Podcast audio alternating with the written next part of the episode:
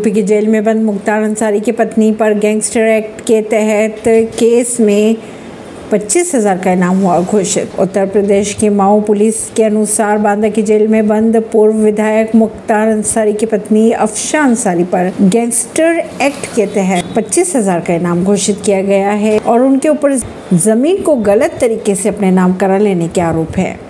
छत्तीसगढ़ के मुख्यमंत्री भूपेश बघेल ने रायपुर में मिलेट कैफ़े का किया उद्घाटन। छत्तीसगढ़ के मुख्यमंत्री भूपेश बघेल ने बुधवार को रायपुर के नालंदा परिसर में मिलेट कैफ़े का उद्घाटन किया। इस मौके पर मुख्यमंत्री के अनुसार इससे पहले रायगढ़ में मिलेट कैफ़े की शुरुआत हुई थी। और इस कैफ़े की अगर बात की जाए तो इस, इसमें सारे पकवान मिलेट से बने हुए मिलेंगे। उन्होंने ये भी कहा कि राज्य सरकार मिलेट को बढ़ावा देने के लिए लगातार काम कर रही हैं। ऐसी ही खबरों को जानने के लिए जुड़े रहिए जनता श्रेष्ठता पॉडकास्ट से। प्रवीण परवीन दिल्ली से।